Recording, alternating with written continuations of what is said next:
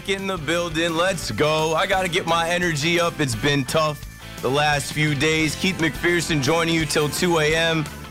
Yo, there's plenty of sports to go over. There's plenty of sports to talk. I'll obviously set the table, but I'll tell you where I've been the last two days. Uh, we'll hop around. There's enough news in the NFL, in the NBA, and it's February now, so we can really start talking about baseball officially.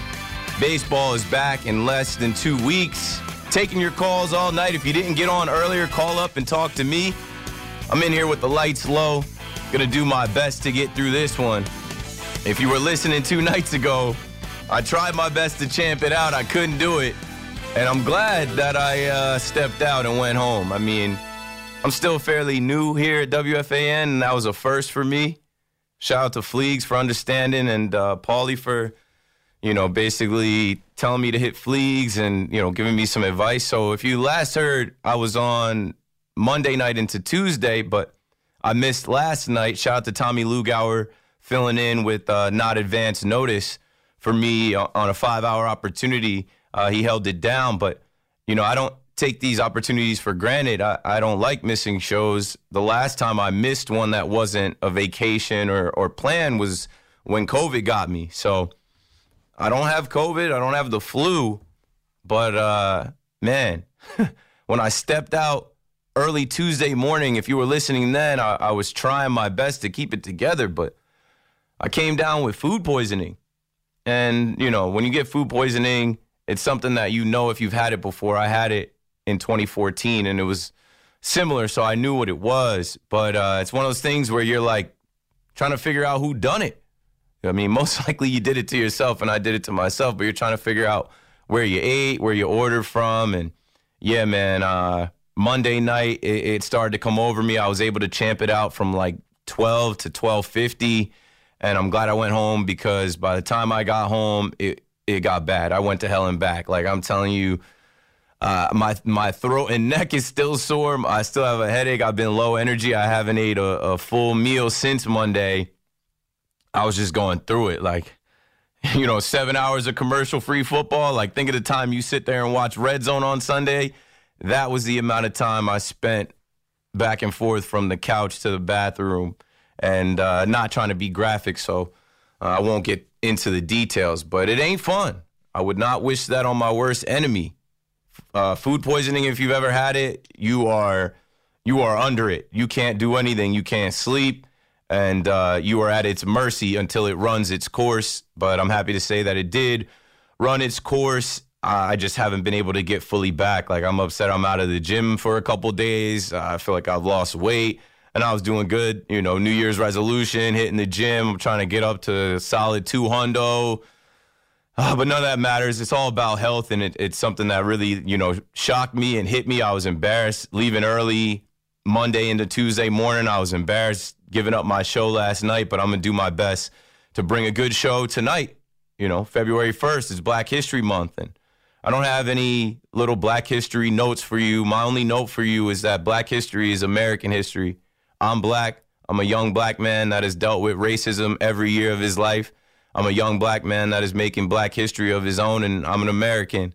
So when you see black history, don't let it turn you off. If you see black history, don't think it's not for you black history needs to be highlighted because black Americans, African Americans helped build this country. It's all of our history. And I know there are people trying to wash out black history. I know there are people trying to wash out the education behind black history, and that'll never happen because there's enough black Americans like myself that'll keep it in the front of your mind, not just in February, but all year round. Keeping it moving though. Sports. The conversation is around sports tonight.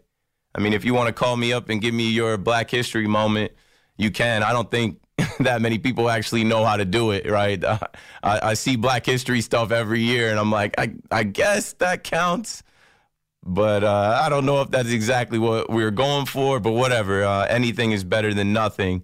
And uh, so much Black history has been erased or not included in our history books or not spoken on that it is important that we highlight anything that we can. And you watch sports, that means you're watching black history. There are black men, women, uh, all throughout sports in this country, contributing to the entertainment that we watch every single night. Tonight, I mean, today was also Women in Sports Day, National Women in Sports Day. I don't know if we hit that on WFAN today or had anyone speak on that, but, you know, shout out to Susan Waldman.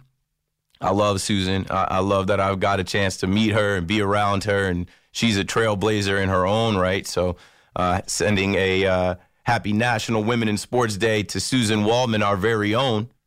Also, shout out to my guy, John Sterling. Spoke with John on the phone a little bit today, and he told me to go ahead and put this information out that today, January 1st, 1960, was the first time he got on air. WLVS in Wellsville, 63 years ago. That was John Sterling's first time on, on air, and he's been working in radio ever since. I'll have him on with me tomorrow as we get closer to baseball season and as we are walking into the Pinstripe Pride event that I'll be hosting, and John will also be there with Susan and a bunch of Yankee greats this upcoming weekend. Uh, this upcoming weekend, excuse me, folks. I'm trying to hold it together, reading and thinking, getting my thoughts together after being on the couch for the last couple days. Uh, what else was I going to say around this date? Oh, Craig Carton's birthday. So, uh, 1960, when John Sterling started on air. That was the same year Craig Carton was born. Happy birthday, Craig. Uh, I know everybody was trolling him. Uh, Dexter Fowler retired today. We, we were talking about retirements. Dexter Fowler retired today. And of course, Tom Brady retired today. I'm not the type of guy that's going to, you know, rain on his farewell. It's not even a parade. I'm not the kind of guy that's going to throw stones at him today. Uh, I'm sure it was an emotional day for him, and he got up and recorded a video very 2023 of him and posted it and didn't wait and he's out he's done and you know i thought he was going to retire about six seven years ago i was ready for him to hang it up a while ago but he had more to do and what i'll do today uh, about tom brady what i'll do speaking on uh, who many call the goat and he is when you look at those super bowls and what he did over 23 years he is um, what i'll say is he's an inspiration to anyone you know, pick 199, a guy who lost his job in college, went into the combine. He did not look like a top draft pick. He did not look like an NFL player. So what? It's not about what you look like. You know, it's about what kind of determination you have, what kind of heart you have. And that's what I always got from Tom Brady. This guy was determined and he worked. And you know what? You can be more athletic. Arguably, I was more athletic coming out of high school, going in college, playing quarterback. But I was no Tom Brady. I didn't have it upstairs. I didn't have the mental capacity. I didn't have the mental toughness that Tom Brady had. And he battled all those years. And even the way that he went out wasn't great, but he had to go through a lot this year. So I'm giving Tom Brady his roses. I'm not going to take today to uh, spit on Tom Brady or joke about his shortcomings. We all wish we could be half as great as Tom Brady. He's left a legacy that will literally last forever. You only can wish that you leave a legacy behind that lives long after you die. Arian Foster, I'm going to play a, a, clip from Arian Foster that has made its rounds uh, today. I won't do it yet because I got to try and fit all the stuff in our open, but Arian Foster has gone out there on record to say that the NFL is scripted. The NFL is not scripted, folks. But everybody in the NFL with a Twitter account decided to weigh in. And if you missed that on Twitter, uh, I got to bring it to the radio for you because it's hilarious. I think a lot of people are enjoying the fact that he said the NFL is scripted so that, you know, where they messed up or where they didn't succeed, now they have an excuse. But there's just no way you can script football. I know, you know, with the refs, everybody wants to point to the NFL and say, oh, it's it's set up, it's rigged. Nah, it's not. These refs just aren't good. They're old, and the NFL is bogus. You've heard me say that a ton. The NFL is not rigged. Sean Payton is the new head coach of the Denver Broncos. Let's see what type of script they write in Denver with him and Russell Wilson. DeMeco Ryans gets the Texans job. I think he signed a six year deal. That's great. You've heard me talk about them wanting to sign Josh McCown to the head coaching job with no head coaching experience. It's Black History Month. We got to mention that they just went from having two black head coaches that did one year stints in Lovie Smith and David Culley. And many folks were saying, oh, they were just doing that for the uh, Rooney rule. They were just doing that uh, so that they didn't look bad. Well, they just went and signed one of the best young up and coming black coaches in the NFL. DeMeco Ryans returns to the team he played for, and I think he's going to do a great job. Now, with Tom Brady retiring, Jets fans got to be thinking about Aaron Rodgers. He's not going to retire now. He was just on Pat McAfee yesterday. I wish I was on to talk about it. You know, he said he's in Nashville playing golf and that the Packers are having conversations without him. Shut up, Aaron Rodgers. They can do whatever they want. If you're not retiring, we'd love to see you in East Rutherford. But now with Tom Brady stepping out, and also with the 49ers today kind of laughing at the fact that Jimmy Garoppolo won't be back, there's a lot of teams looking for quarterbacks. The Jets are going to have to go get their guy if they want him. They have to actually go and get him if they want him. Today was an interesting day. I mean, with Tom Brady retiring and all the other things going on, Mike and the Mad Dog got together on first take. I hope you got to see a little bit of that. If you didn't, also hit your Twitter machine, Instagram, search first take. I mean, it was good to see Mike, and it was good to see him, Mad Dog, uh, with Stephen A. But, you know, with, with those three, they could barely get a word in. you know, those guys love to fill it up. They could barely get a word in. But my first thought was, how much did they pay ESPN to get Mike to pop back up on camera, on air with Mad Dog? Like, can we figure out how to get them on WFAN? That'd be cool. I'm here. I'd love to see Mad Dog come in here and uh, do an afternoon or whenever with uh, with Chris Caruso. That that'd be sick. But who knows? I don't know if that's ever going down. Uh, in the NBA, obviously, if you were just listening, the Brooklyn Nets got absolutely smoked. That didn't make me feel any better. I was done with that game in the first quarter, and I'm done with the Celtics. They've beat the Nets 10 times in a row. They own the Nets more than the Nets own the Knicks. It's crazy to watch them step on the floor against that team, and they're just completely overmatched. Like they step on the floor against the Celtics, and it's it's not even JV versus varsity. It's varsity versus the freshman team. So they got to figure it out. The trade deadline is eight days away. The Nets have to make a move. They cannot go into this playoffs thinking, oh, Kevin Durant can just will us to victory. Kyrie Irving has been sensational. Those two to together are enough. They're not. They're absolutely not. And not much has changed from last year. Talking about the size of the defenders on the Brooklyn Nets, you can't count on Ben Simmons.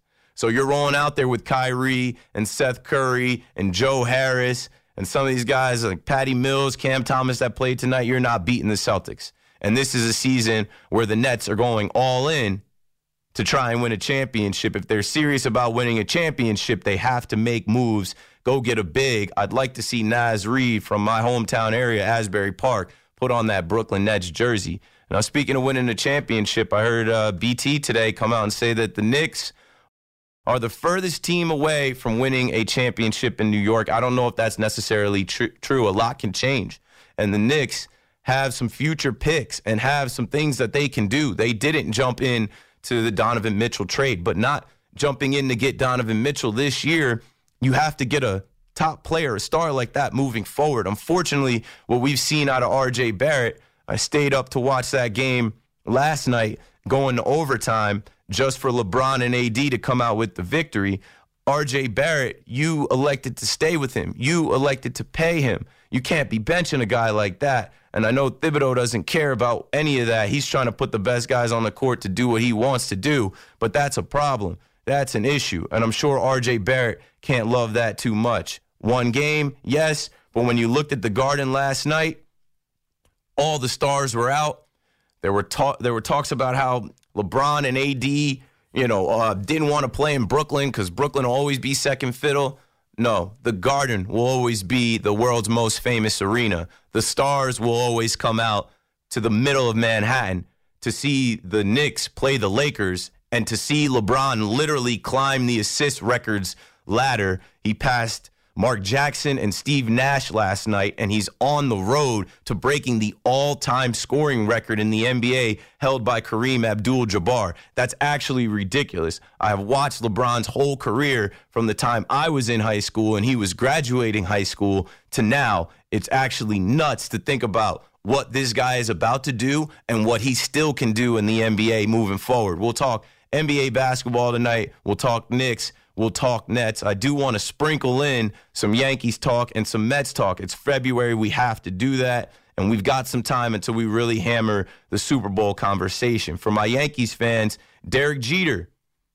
You just saw Aaron Judge, the new captain on Jimmy Fallon, The Tonight Show. Well, Derek Jeter is about to be on there in about an hour. Uh, he's leaked some of the clips, or not clips, but some of the pictures. I'm sure the clips will follow. The captain, Derek Jeter, what a guy. This guy has popped out more in the last year than we've seen him in the last eight years. Derek Jeter will be in Studio 6B on Fallon tonight. I'll try and get an eye on that. Before I'm done tonight, it'll be Groundhog's Day, and the Yankees are rolling out a Groundhog's Day shadow sale. Will the groundhog see his shadow? If he does see his shadow, you'll save 20% off because there's six more weeks of winter. If he doesn't see his shadow, spring comes early and you can save 40% off of your tickets. Look at the Yankees trying to sell tickets. Always. That's what they're always trying to do.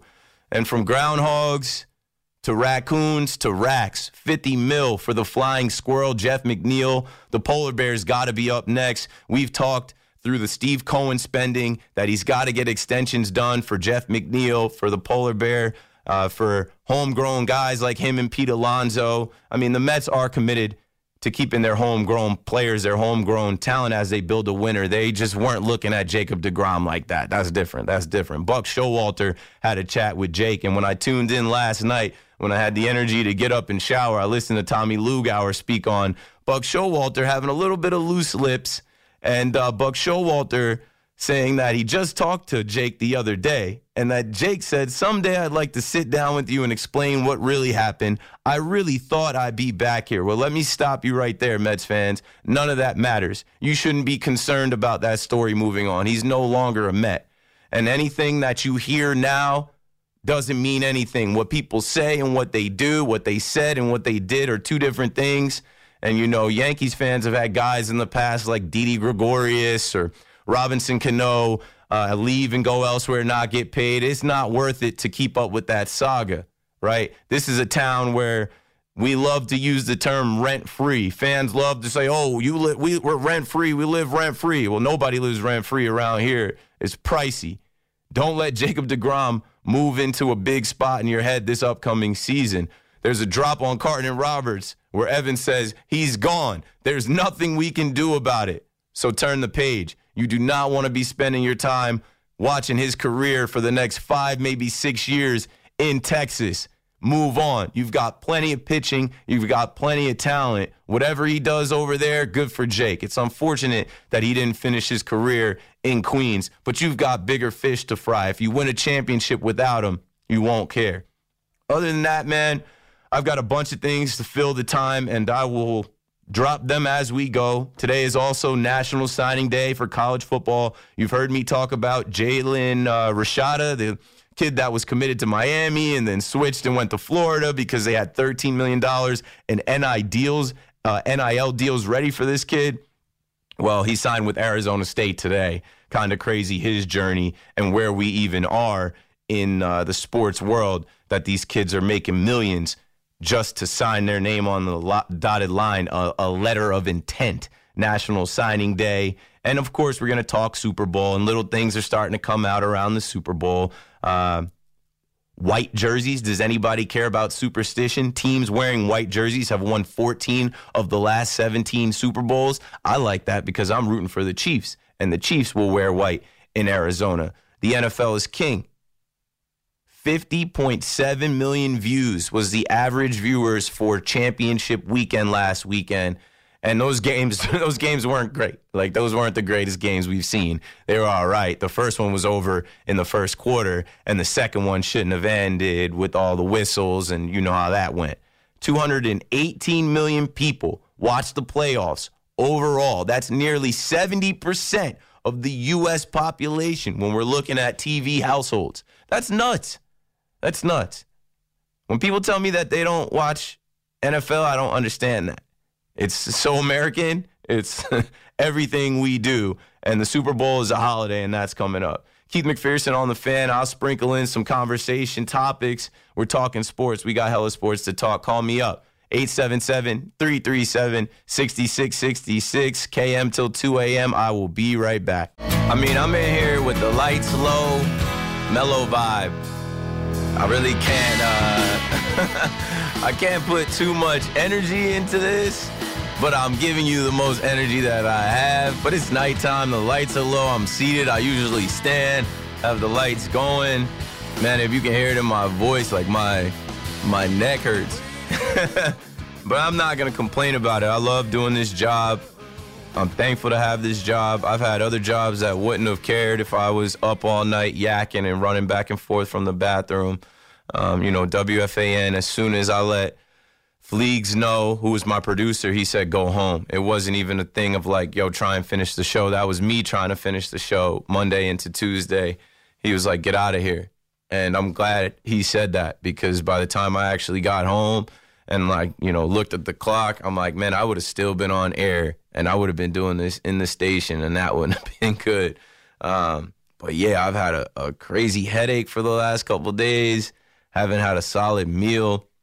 Been eating uh, Campbell's chunky soup out of the can and drinking Pedialyte and Gatorade, bro. It's one of those things. Like I don't knock on wood, I don't get sick really, but uh, I made a mistake. I I think it was Saturday night. The Knicks played the Nets, and it was like a 5:30 game. So I ordered. Uh, some meatballs, some penne vodka, some broccoli rabe. Uh, my wife got some spaghetti, something like that and um, you know we're chilling and hanging out, and of course you get takeout. And I mean, this is where I think I got it from because I don't know. I've been thinking through my head the last like three, four days, and it sucks when you research like food poisoning. They tell you it could have happened however long, but this is how I think I got it.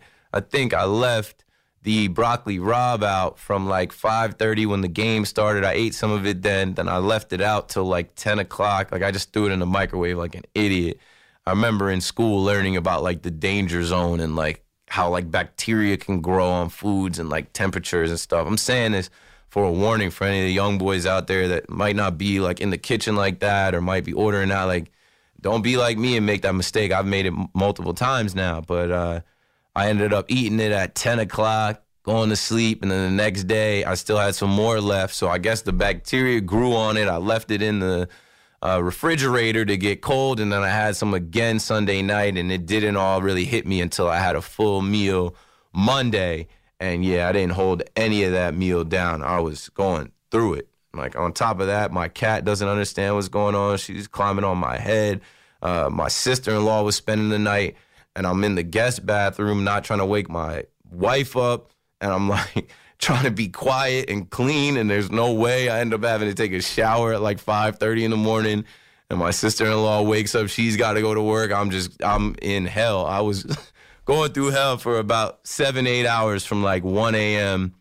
to like 8 a.m. Uh, yesterday morning. But I'm all right now. I'm I'm good now as far as like I can talk. I, I, like I got enough energy to get through the show. And like I said, man, I've I've had much worse jobs and gigs I wouldn't have understood uh, I love coming here and, and, connecting with you guys and talking sports. And I, I, missed it last night, and I don't take this for granted. I said it was a five hour opportunity, and it is. It's a five hour, hour opportunity to connect with the city of New York, the greatest fans in the world, and show y'all what I can do and talk through all of it. So let's do that tonight. And to make up for it, I've got back to back five hour shows tomorrow and Friday to close the week. 877- 337 6666. Keith McPherson on the fan. Let's play this Arian Foster clip. All right. So if you're not familiar with Arian Foster, I don't know. He was one of the best running backs in the NFL while he was hot. Uh, Texans running back out of um, University of Tennessee. I think he played with some other teams, but it doesn't matter. Now he's in the content game. Everybody's in the, to- the content game. If you're a former athlete, uh, why not get on a podcast? And he jumped on a podcast with the Barstool guys easy way for anything that you say to be uh, highlighted, to be lit up. Barstool, right? Micah Parsons says something about, yo, Lane Johnson, go win the Super Bowl for the division. Excuse me, say what? Barstool runs with that. It's viral. Everybody sees it. So let's play Arian Foster, former NFL All Pro running back, speaking about the NFL and the NFL script. It's funny, before we started taping, uh, Arian was telling me about how the NFL is rigged and how every year he used to get a script. Yeah. Day one of training camp that would mm-hmm. get dropped off at his locker, mm-hmm. and you would have to, you know, it was like week one you'll do this, week two you're gonna have a hamstring injury, week three this is gonna happen, yeah. week four you're gonna get three touchdowns, mm-hmm. and so then you just have to. Did you memorize those? Before the season started? Would you go and rehearse the script before every game? Uh, we're really dedicated to it, so it was more so like um, that's what practice was about. It was about practicing the script. Like this is what goes on, and this is what we have to do in order to. Yeah, And this referee is going to miss this call Yeah, because they hate you Yeah. and they love the Colts, that it's sort like, of thing. Uh, WWF, so it's like you Yeah. know, we know what's gonna happen, but you still got to put on a show. yeah. What did you think when you got the script in 2016 that said your career was going to fall off a cliff when you stopped believing in God? That was 2015. Yeah. Uh, So- yeah.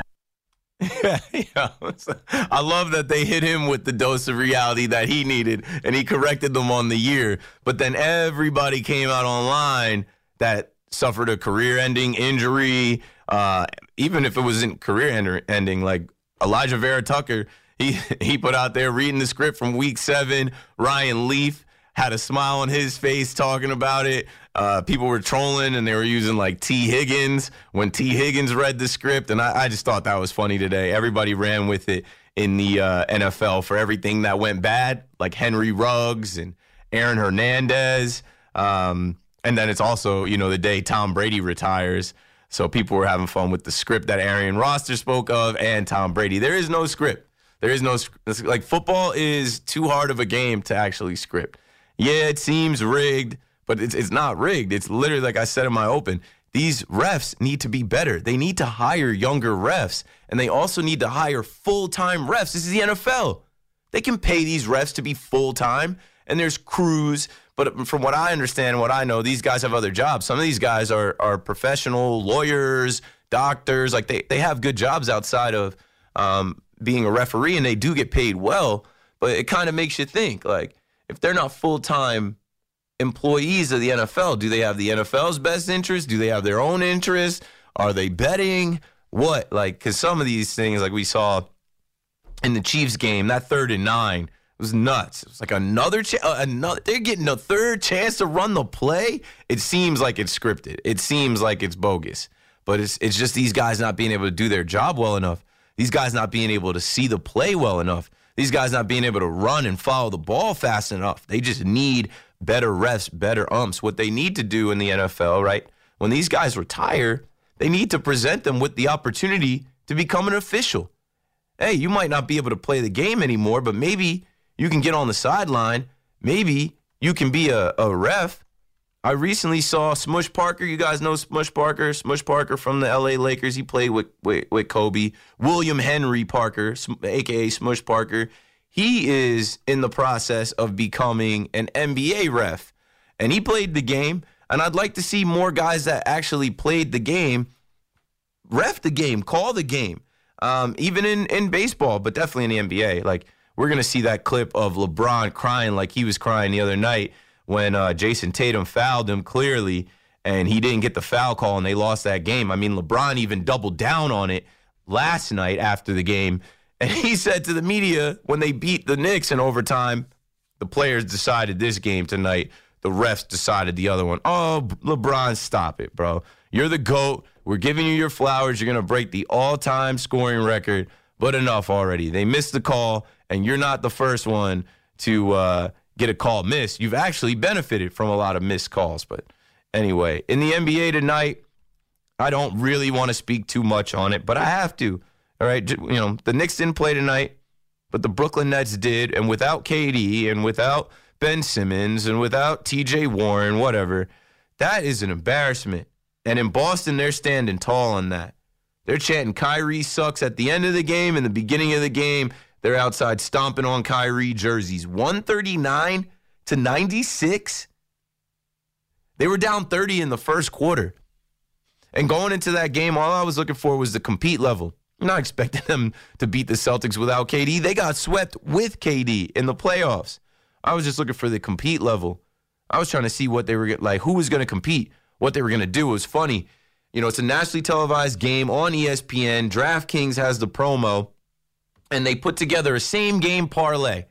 And the same game parlay was uh, Celtics money line and Jayson Tatum three made threes. The third leg, I think, was Nick Clax- Nic Claxton have one block, and uh, Kyrie Irving to have over 27 points. Well, the Celtics two legs of the four leg parlay cleared. The Celtics did win, and Tatum had seven made threes, but Kyrie was held to 20, and Nic Claxton didn't get a block.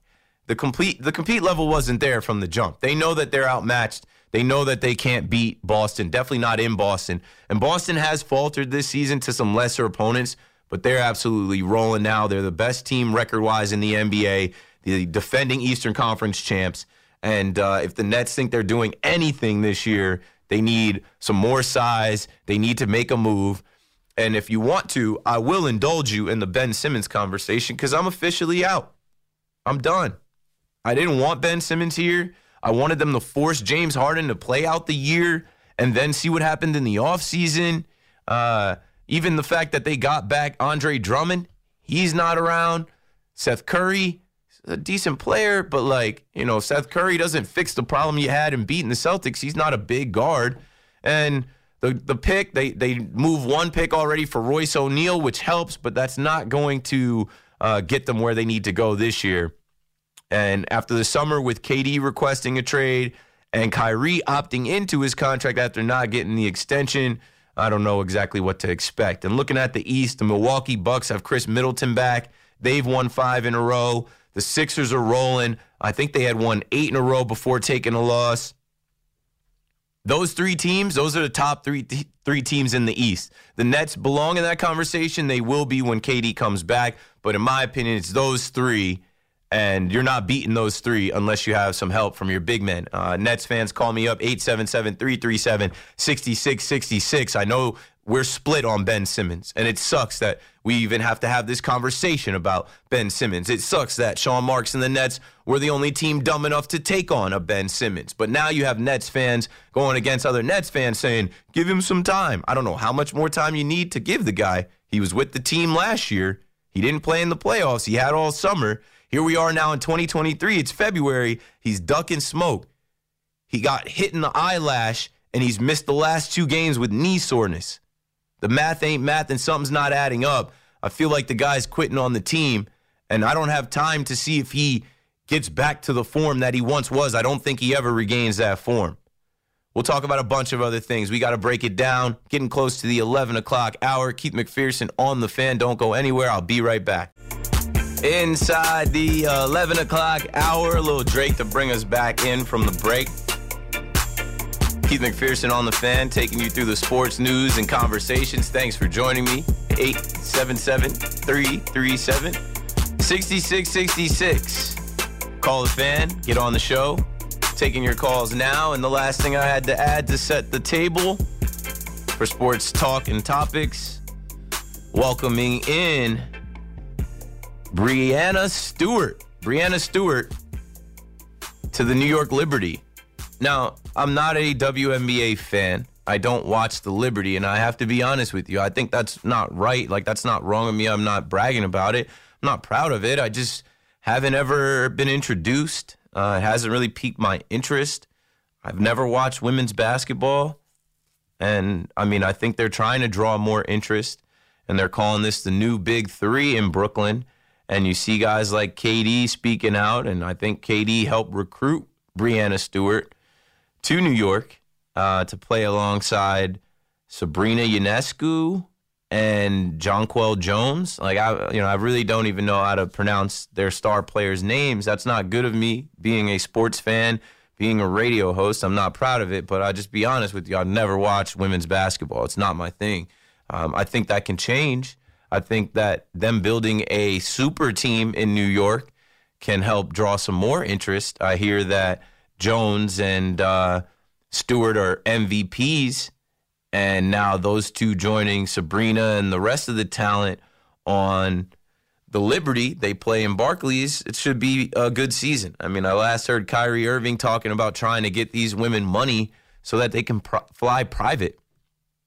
That's kind of crazy. Like I remember being in college flying private out of Dulles Airport in Virginia with my football team as a, you know, redshirt freshman quarterback. Like I was blown away. You know, they uh, they didn't need me, but I got to fly for free on a private flight. And uh, you know, it's kind of crazy that the WNBA between their owners and the money that they generate, they they can't even do that. And now we've got this big three in New York. Folks are saying that the the Knicks are the worst basketball team in New York out of the three. But welcome Breanna Stewart to the New York Liberty. If anybody wants to call and educate me and tell me more about Breanna Stewart and her fit on the Liberty and what I should look for. Uh, the thing about the, the Liberty, I mean, they play in Barclays Center, and I did have some opportunities. I, I won't say I wasn't, you know, invited. I've, I've been invited to go to those games, and and if you want to get good seats, if you want to be courtside, they're trying to have people come through. And I did get invited last year. But what also stopped me from watching the Liberty, as far as like them being my WNBA team, they play at almost the exact same time as the New York Yankees. And I don't miss many New York Yankees games. I really don't miss any. So the chances of me going to a Liberty game while the Yankees are on, if the Yankees are in the Bronx, I'm almost at every homestand. And if the Yankees are on TV, they could be playing in in London. I'm I'm I'm at home watching that game. I'm not going to go to any other game uh, over watching the New York Yankees. Now, Yankees fans, uh, I know we're getting really close to spring training and pitchers and catchers reporting. I mean, with this World Baseball Classic, pitchers and catchers report February 13th. The reporting dates um, for the rest of the pitchers and catchers are the 15th and 17th. Position players for the World Baseball Classic, players participating in the WBC, will be the 16th, and then non um, participating players is February 20th and 21st. We're close. And I know you still have a lot of the same concerns you had in this offseason. Again, I tell you, fret not. Moves can still be made. Let it play out. Same way I just told Mets fans, don't worry about Jake. Let the future play out. Don't uh, waste too much time talking about Aaron Hicks or Josh Donaldson. Let it all play out. Don't waste too much time talking about, uh, you know, Kodai Senga or Quintana or Verlander or Scherzer. Just let it play out, and we'll see. And we'll see about our ace, Gerrit Cole. Now, it was brought to my attention on Twitter, and I honestly didn't see this today. And shout out to MLB Network. I love the MLB Network. I work for MLB Network, but I don't care about their list. I understand what they're doing with these lists. They're doing exactly what you guys do on Twitter, right? They're they're throwing something into the conversation for you to argue about. So I put my little tweet out, like back from the dead. I'm alive. Went to hell and back. And who is it? Joe. Shout out to Joe. Uh, Joe Hanley on Twitter. He said, "How come Cole is not on the list?" So I'm like, "List? What list?" And then I go and I find this list, and I'm like, "Oh, okay." They put out a list of the uh, top 10 pitchers in baseball. And I'll read it to you after I go to this call. Young Josh is in Passaic. What's up, Josh? You're on the fan. Thanks for calling, bro. Hey Keith, how you doing? Uh, I've been better, but I'm glad to be here. I'm I'm doing well enough to hold hold it down and host the show tonight. I mean, the second time, right? They they come back, they win two games, then they go lose. They lost their Sixers, and like tonight wasn't even like a game. It's like a practice gone wrong. I mean, it it, it just pisses me off because it's the Celtics. That's ten in a row. I also went viral in the in the um, we want we want Boston video, and so people use that against me on Twitter. I'm like, yeah, whatever. Like I was on ESPN with that. It is what it is. I don't play. The thing is, they are overmatched. The Celtics have the the Nets number. They can't do anything with them, and it's been a long time now, and it sucks because that's the team that the Nets made trades with, and and the NBA world said the Nets would be doomed forever. And now that the Nets actually have some superstars and they're not doomed and they're competitive again, it's the Celtics standing in their way. And yeah, you get some goodwill from the Nets, you know, going out there and beating the Knicks. But of course, they're going to beat the Knicks. They beat the Knicks all the time. You get some goodwill from them beating the Lakers. Of course, they're going to beat the Lakers. LeBron and AD played against the Knicks because they wanted to play in a game that they could win. But when it comes to the Celtics, they have owned the Nets, and uh, that's the team that I, I, certainly hate the most. And I don't know exactly what to say about it. You can't just say, "Oh, we didn't have KD" because KD got swept out of the first round. And now I'm looking at Sean Marks, who was in the building tonight, like, "Yo, it's on you. You just watched that with your own eyes. You got embarrassed. What are you gonna do? The trade de- deadline is a, a week from tomorrow." It's been a while since that playoff series. It feels like a while since playoff series versus Celtics when we won in five games. Yeah. And that felt like we had their numbers, and look what's happened since. Gentlemen sweep in 2021, I mean, they were putting Evan Fournier out on the court. They were putting Kemba Walker out on the court. They've gotten a lot better. Uh, their guys have grown and they've added some pieces.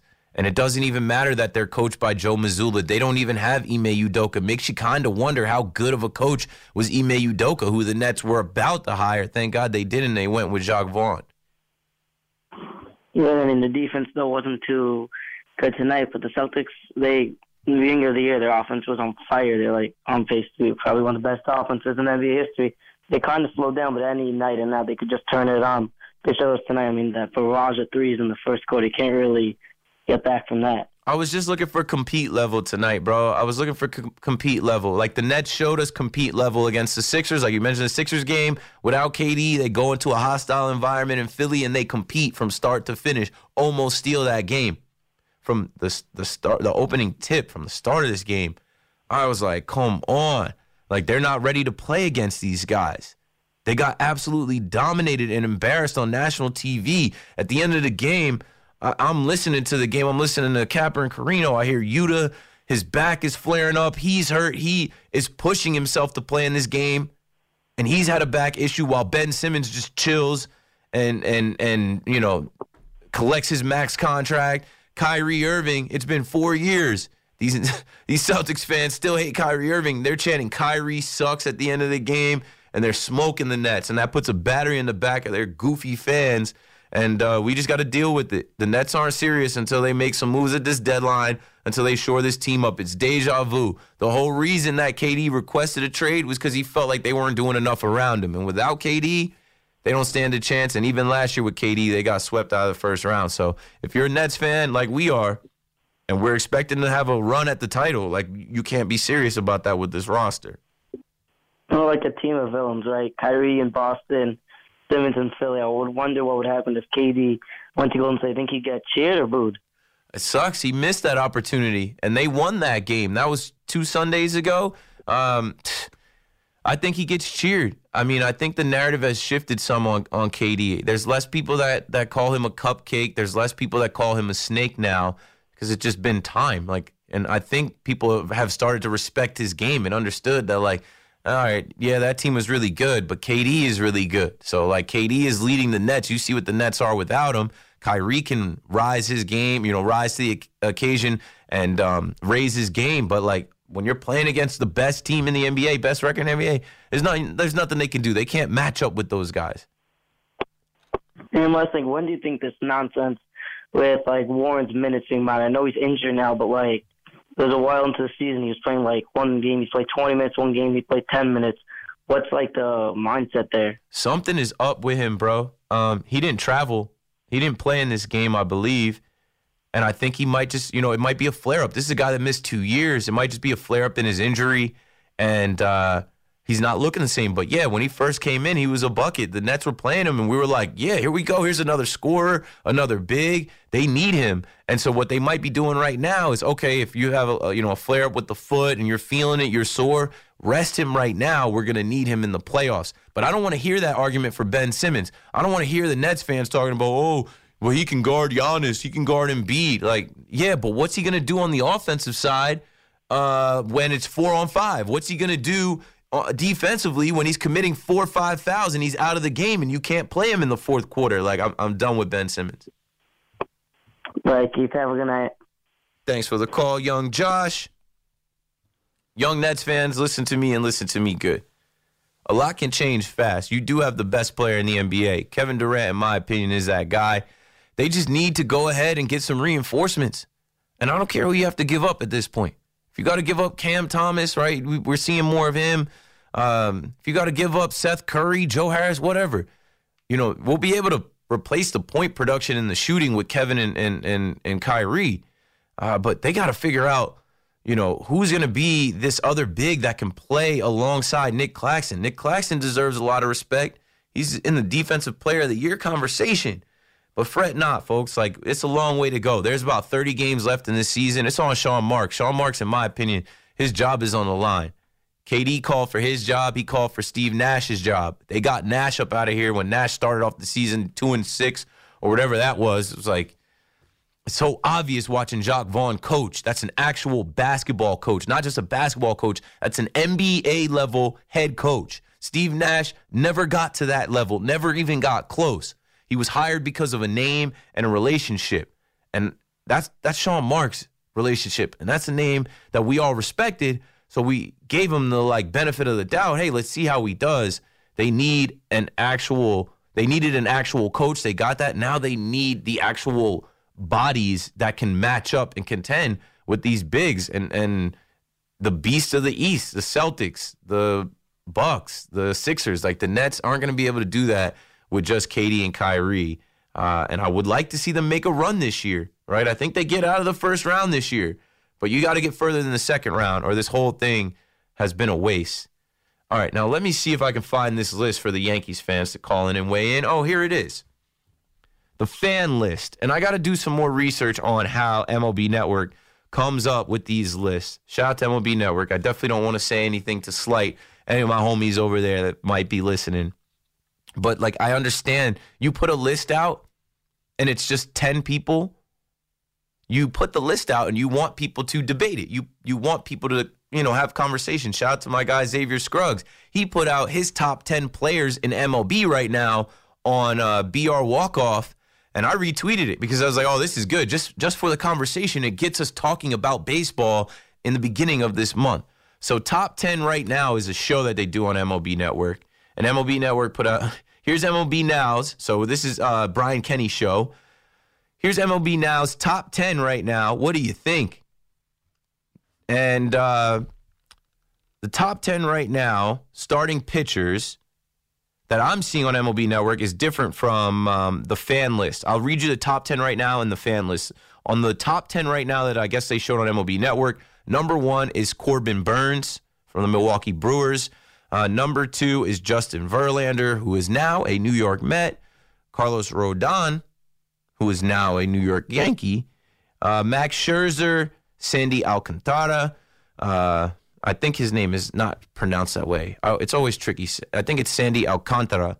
Um, Shohei Ohtani. It's funny, Shohei is six there, but I can't really argue that. Number seven is Max Fried. Number eight is Zack Wheeler. Number nine is Jacob DeGrom. Number 10 is Julio Rios. Uh, Urias. Urias, Urias, Urias. Julio Urias from the Dodgers. You know he is. Um, now, here's the fan list. The fans have Sandy Alcantara, at one, Jacob DeGrom at two, Justin Verlander at three, Framber Valdez at four, Max Fried at five, Shohei Ohtani at six, Corbin Burnes at seven, Alek Manoah at eight, Kevin Gausman at 10, and Spencer, or at nine, Spencer Strider at 10. Um, now, let me see some here. Where did the fan list come from? The fan list is for people to vote. So that is how they came up with that. But I don't know how. I mean, Corbin Burnes, I guess, as a as a Cy Young winner. I actually saw Corbin Burnes pitch a, a couple no hit innings live at Miller Park. Go to Miller Park if you ever get the chance. But like Corbin Burnes can't be at the top. I guess if we're not including like Mets fans know that Corbin Burnes can't be at the top. Like what? Are, I don't know exactly what we're including. I know it's such a numbers game, and they're probably going off of ERA and strikeouts and but if strikeouts then then the Yankees fans online their gripe is Gerrit Cole. If it's strikeouts, Gerrit Cole should be in this list, in the fan list, or in the the show, the host list. But I understand Gerrit Cole not being in there when you think about the 30 plus home runs Gerrit Cole gave up. I don't know. I'm gonna look more into this. The fan vote for that. So yeah, they have two lists. They have the like host vote, and then they have the fan list. So I just read you the host vote and the fan list. I got to see who's missing or who I disagree with. Spencer Strider is new, but I'll give it to him. I guess he should be in there. Um, who else do I kind of disagree with? I don't know. Alek Manoah, I just I don't know. He's he's he's a dog but I don't like him because you know just how he, he he talks too much about the Yankees, and we did get the best of him. Let me think about this. We're gonna break, and I see some people calling. We got some calls on the line 877-337-6666. I'm gonna break and think about this list. More sports talk when we come back. Keith McPherson on the fan. Right back after this. Doot doot doot doot doot doot. All right. KM till 2 a.m. I'm good, holding it down. The mic and the food. Let's get back into the conversation. I think we were talking about the uh, pitchers, the best pitchers in baseball, the MLB Now top 10, and then the fan list. And uh, that got me thinking about the Yankees pitching and something else I had in my notes. It's not something that really is a big topic, especially because this guy's out of here, but Chad Green. Chad, Gre- T- Chad Green, if you don't know who Chad Green is, um, he's a former Yankee. Has only been a Yankee. He was a Yankee reliever that uh, I don't know, depending on who you ask. He had some good moments, he had some bad moments. I actually met Chad Green in Chick fil A on 46. And when I was in there, nobody knew he was Chad Green. Uh, I saw his mom, dad, his girlfriend, and his sister. I met them all, shook their hands, and I asked if I could take a picture with Chad. I was taking a break from my corporate job at MTV down the street, and uh, it was a new Chick fil A that had opened, and I figured why not walk over there to try it out. And of course, I run into Chad Green there, and he was a nice, quiet, humble guy. And uh, nobody cared that. I remember even saying after, after I was done, I was like, nobody else wants a picture with Chad Green? And everybody's looking at me like, we don't know if that's Chad Green, blue, black, white. We don't care. Can you move? Waiting on my uh, waffle fries and my lemonade. But yeah, Chad is out of here. He'll return to baseball as a Toronto Blue Jay. Boo.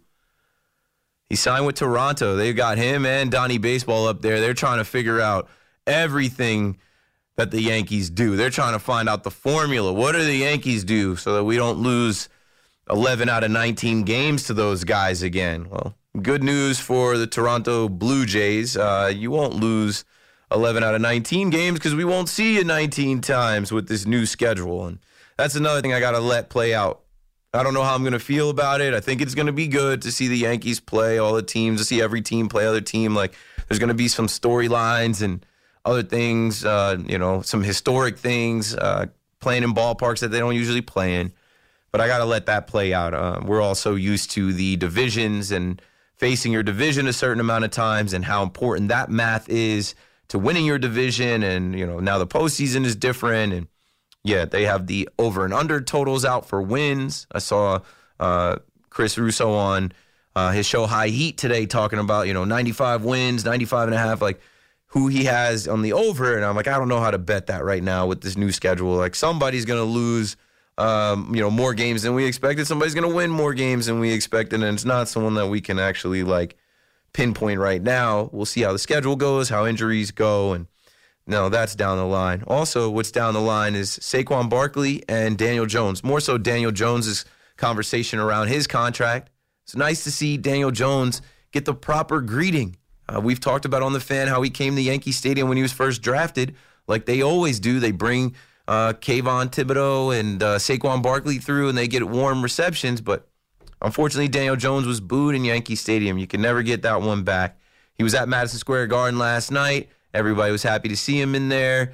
He signed a ball and threw it into the crowd. I was like, "There you go. There's New York's quarterback." We don't we don't know who the quarterback's going to be on the other side of New York, but I think they're going to get a deal done with Daniel Jones, and I think it is going to be a somewhat team-friendly deal because Daniel Jones isn't stupid. He wants them to be able to put talent around him. He sees what other teams are doing, specifically the Eagles. And I hope Saquon Barkley's, uh, you know, on that same type of tip. I hope he's on, on that same type of vibe. Like, listen, bro, you you you don't need Christian McCaffrey money. You don't need Ezekiel Elliott money. You don't need Alvin Kamara money. Those guys got paid, and like, how much did you see Alvin Kamara? Zeke, Ezekiel Elliott, Ezekiel Elliott is cooked. Ezekiel Elliott is cooked, but Jerry Jones is backing him. Jerry Jones came out there today and said, I didn't see a drop off in Ezekiel Elliott this year. Excuse me, say what?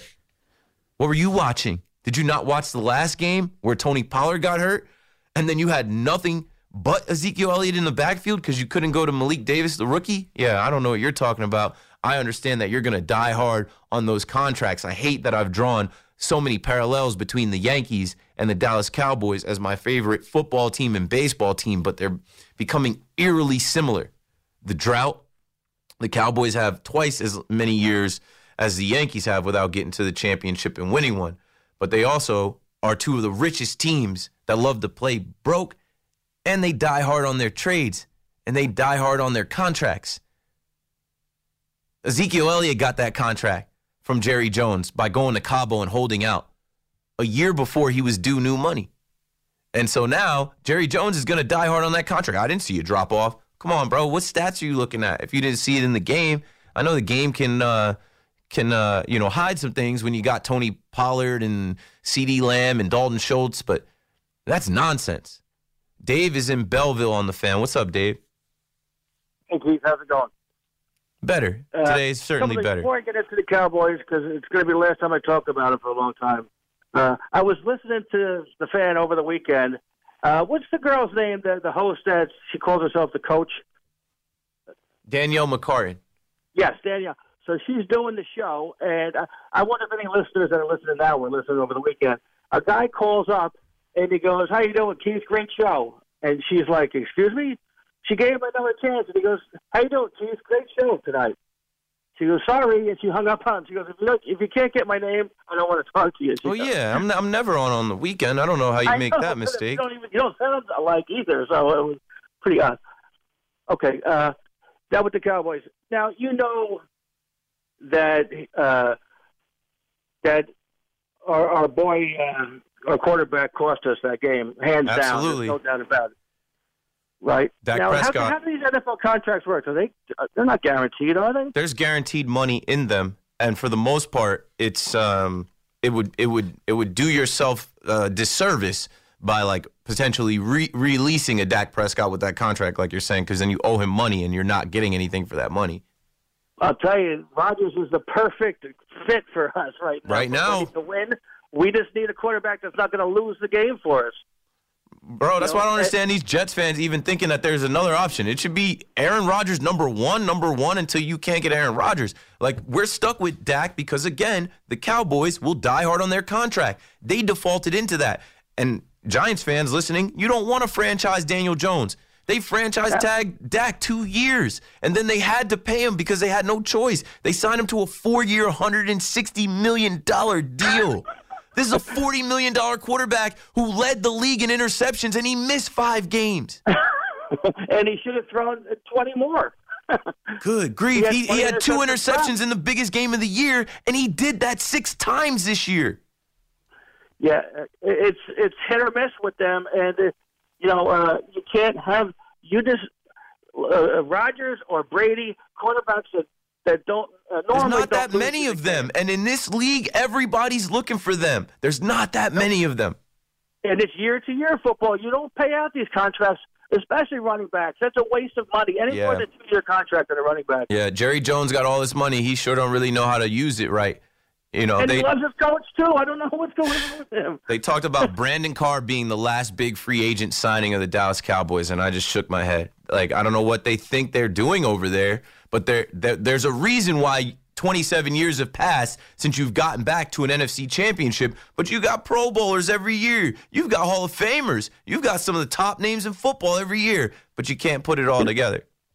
Geez, I never asked you this. Uh, the catch with uh, uh, Dez Bryant against uh, The Packers. Uh, Yeah, it was in San Green Fran, Bay. right? Oh, Green Bay. That's right. I mean, if anything was a catch, and I still tell my friends, "I go, it wasn't a catch. It wasn't a catch." I'm like, because he was actually reaching into the end zone, and it crossed right across the the. Uh, Yeah, but that the- was so fresh and then he off the um really that was a Calvin Johnson Megatron rule and it was so fresh off of the NFL changing what was a catch and as far as completing the catch, like Dez caught it up top. That's a Yep. catch in the air. and then turned and went for the end zone. I, I remember it like it was yesterday. yeah, and it's not like the type of thing the with game the before that against the, uh, the Lions when the the, the Exactly. linebacker had his back to the quarter, uh, to NFL the- bogus. I remember it. I remember it the well. It's part of my pain. It's part of the trauma and PTSD I have being a Dallas Cowboys fan. It's whack. And. Maher's uh, extra point was wouldn't have been good anyway. It was going sideways. Yeah, Jerry Jones says they're starting over at the kicker position. Oh, okay, Oh, Jerry. great. Right. Yeah, good luck. he's not. He's not locked into him, huh? The guy was great all year. He had one bad game where he had the yips against the worst team in the It didn't playoffs. cost Didn't cost so you. It didn't really matter. The one that they blew him out, you know. Yeah, I don't know. It's- They don't know what they're doing. But you know what? up here, the Giants fans yelled at the Maras and said, "We need football guys, not family, not who you like." The Jerry Jones, Stephen Jones dynamic for me, I don't, I don't know. I just don't. I mean, and I hate to lump Stephen Jones in because he's better than his dad, but uh, I think the Cowboys are cursed until they figure out you got to bring somebody in like a Joe Schoen. You got to bring somebody in like like that's gonna come in and and do business and not you know, do stupid things like run your mouth about, oh, Ezekiel Elliott didn't have a drop off. So it's like, oh, so you're not going to restructure his contract. You're going to pay Ezekiel Yeah. Elliott $15 million know, a year. Guy sucks. He's cooked. He's the slow. people's faces. You know, they they don't have. They've never had a coach like that. No, Jerry Jones has a radio like show. Jerry Jones is on 105.3 The Fan every week. Why is your GM owner on the radio talking? Let us do that. we know more than he does. Yeah, yeah, all the way, all the way in Tribeca in New York and the surrounding areas. We know better about what Jerry Jones should be doing with uh, America's team to laugh at. Keith, you've been a great uh, person to talk to all season. We'll we'll start again next year. Indeed. Thanks for the call, Dave. You got to take care. Ay, ay, ay. Uh, I, I mean, the thing about the Cowboys is, it ain't been fun. It ain't, it ain't much fun. What's that viral video? I think the guy that, uh, that also went viral back in the day. This is early internet. You young cats weren't on the internet when, uh, that dude was going viral. Uh, when you meet the Georgia Bulldogs, you're gonna feel the bulldog bite. That same dude had a video. They asked him, uh, they asked him a question about something he was doing in, in the house with his brother. He said, you, you know what? It wasn't no fun. Rooting for the Dallas Cowboys and watching them in the playoffs, last game of the season every year, wasn't no fun. I knew it was coming. I literally won my playoff bracket this year. It all went chalk.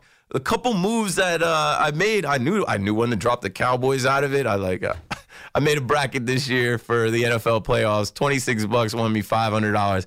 I swear to you, I forgot I even entered it. My boy Jay Schmees hit me with that five hundred this week, and and that was lovely because I was like, oh. Was you could have gave you could have given that money you could have given that money to anyone and I, I would have forgotten about it. But yeah, I knew when the Cow I knew the Cowboys were going to beat the worst team in the playoffs. And yeah, Tom Brady retires, and at least Cowboys fans can celebrate that. Brady goes seven and one against the Dallas Cowboys, and the last game the goat plays in the NFL, he loses to Dak Prescott, and Dak Prescott has arguably like the best game of his career. Keith McPherson on the fan, 877-337-6666. Let's keep on rolling. I'll be right back. Hey, yo, not for nothing. If ESPN can get Mike and the Mad Dog together for a reunion, right? The reason that they're together reuniting is because they were on WFAN. They literally wrote it on the little uh, ticker on the bottom, like Mike and the Mad Dog reunion, X amount of years together, New York radio, WFAN. Like, why can't they come here? Why can't we set that up here? I don't know. Maybe I'm overstepping. Maybe there's something behind the scenes that I'm not privy to. Don't mind me. Just a young fan on the fan. And uh, hearing, you know, that clip from Francesa years ago and then watching them on First Tech Take today, like they're in New York. I know where I've been into um, ESPN down here over um, over uh, on the uh, I don't know where is it South Street Seaport Some over there. I, I've been over there before.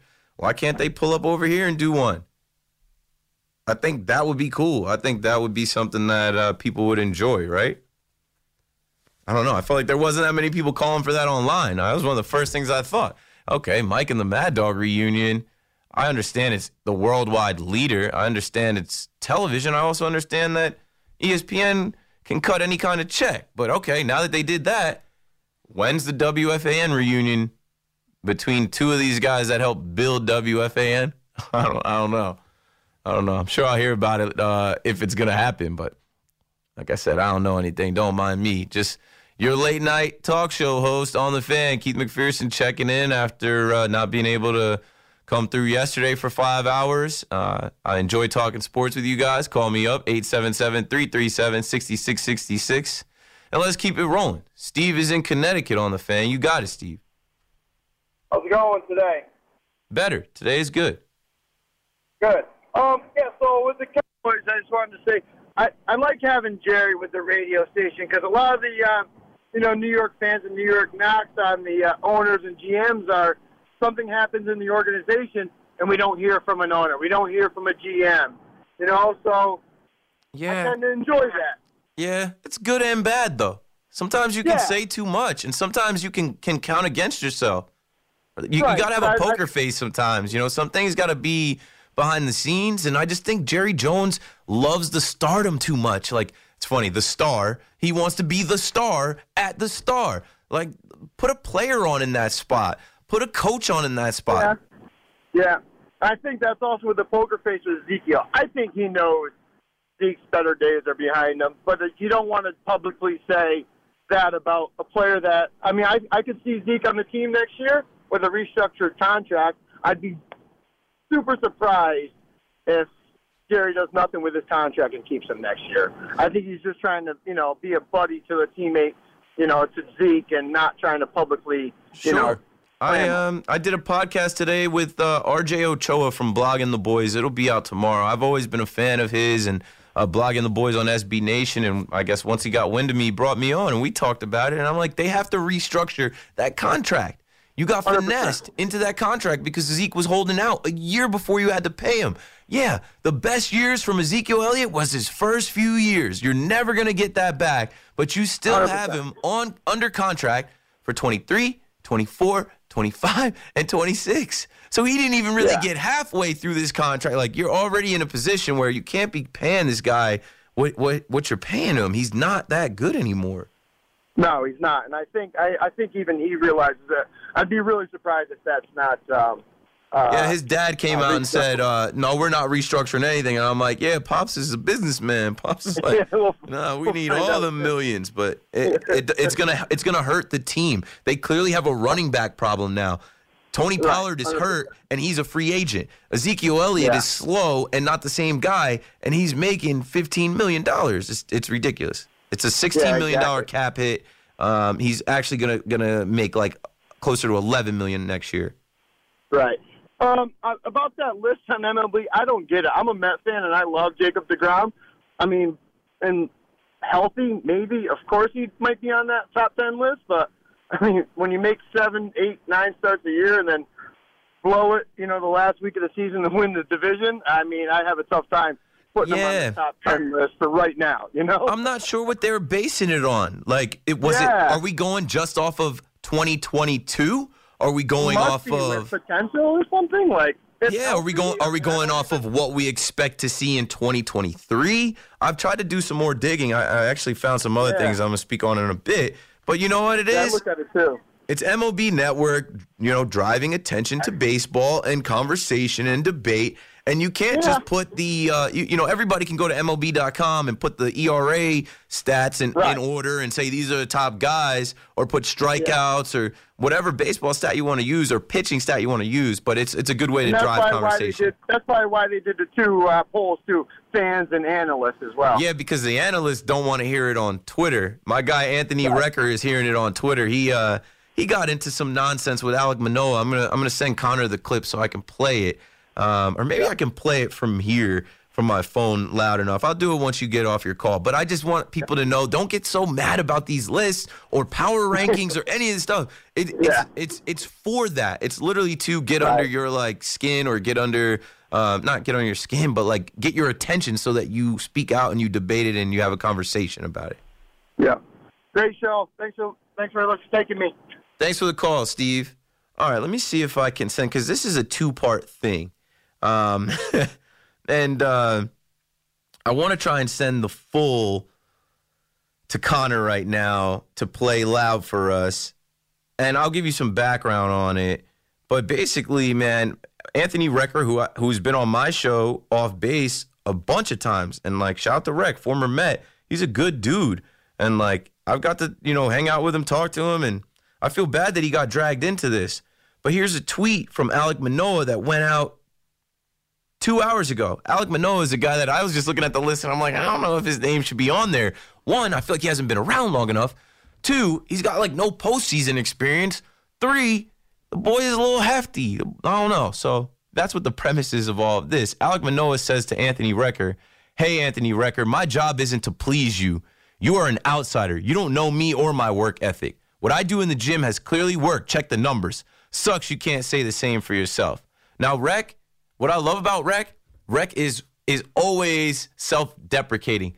Rec is always honest about who he was, what he did in the league. He ain't trying to act like he was better than he was. He's not trying to pretend.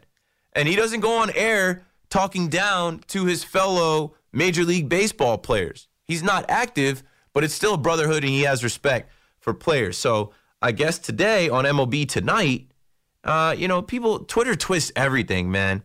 Let's play um, the audio from Anthony Recker. This is the one minute and 14 uh, seconds. And after you hear it, I'll tell you the uh, like 10 seconds that they ran with. Go for it, Connor. What about you, Anthony? I imposed, I self-imposed a 25-year age limit on this, just because it's start Okay. your franchise, and so I really wanted to go young, and it was fun because I found some great names as I was going through it. Uh, this, these are guys I did not choose. Shane McClanahan, fantastic, 25. Cristian Javier, I just want to see him do it a little bit longer. Sure. Uh, Alek Manoah, I love you, Alek. Just show me you're willing to put in a little more time in the gym and, and that you're going to be there consistently for a little Hit bit the longer. gym, I still love fatty. you. Uh, Spencer Strider, do it for a little bit longer than, than uh, you know, he's pretty much a half a season so far he's been Yeah. as a starter. Man, these- I landed on Triston McKenzie. And this is because I saw him in 21, and you saw this stuff, right? But he had the walk rate was You can cut it through there. the roof. Um, so basically, folks, that little bit about Alek Manoah is what people ran with on Twitter and what got Manoah's attention. But it was MLB Network, MLB Tonight, and the question on the segment was for all three panelists, which I saw my guy Plakata over there, and I forget who else was. Oh, I think it, it's it's uh it's Roflo and it's Carlos Pena and it's Anthony Recker. All great guys that I, I've got to meet at MLB Network, all solid individuals and not taking shots at anyone. But the question was, which starting pitcher under 30 would you pick to start your franchise? So they have to, one, pick these young starting pitchers under the age of 30, and they have to project, right? If I'm starting my franchise, what would I want from these guys? So when talking about Alek Manoah, maybe he didn't use his words correctly, but he kind of hinted at, hey, if I'm starting my franchise with you, I'd like to see you get in better shape. And he said, you know, hit the gym a little more. And honestly, there was a, a video that went out two days ago of Alek Manoah throwing, and bro is chubby. He's a little round. And he was somewhere warm in a beater throwing, and you could see the rolls. You could see the fat on my guy. And hey, CC Sabathia told you mass equals gas. CC Sabathia, we told CC, eat a couple extra cheeseburgers, bro. We didn't like the version of CC we saw when he slimmed down. We we needed the weight. So I think that just got blown out of proportion. Anthony Recker's a good dude, and I'll read what Anthony Recker said. Back to Alek Manoah before we go to break. He was not looking for the smoke, and I like kind of want to text Rec and be like, "Hey, bro, like yo, don't back down to uh, Alek Manoah. He's never coming in stu- in studio, and if he does, that'd be great. But like, don't don't back down publicly on Twitter. I would have sauced him up a little more. So he says, don't let someone throw a video out of context at you and get you upset. You're an incredible talent, man, and I'd love to see you make the most of that. I hope to see you continue to get better and be great for a long time. I wish I had even a tiny speck of the talent you do. This was never meant to be shade. Obviously, someone wanted to make it seem that way. Yeah, that's all people do on Twitter is hate and throw shade and try and clip little clips in a minute long that he was talking plus about the pitchers that he would choose under 30 to start his imaginary franchise with and what he would like to see out of them as GM or owner. Someone took the nine seconds where he said, Alek Manoah, I love you. Alek Manoah didn't hear the I love you part. And he said, I, but I'd like to see you just in the gym a little bit more committed to being in better shape, whatever. Doesn't matter. The, what matters is it's February and we're talking baseball. And now I got a break. And when we come back, it's February 2nd, Groundhog's Day. And we're rolling right along as we get closer to pitchers and catchers. Keith McPherson on the fan. Stay with me. You got me till 2 a.m. I'll see you on the other side.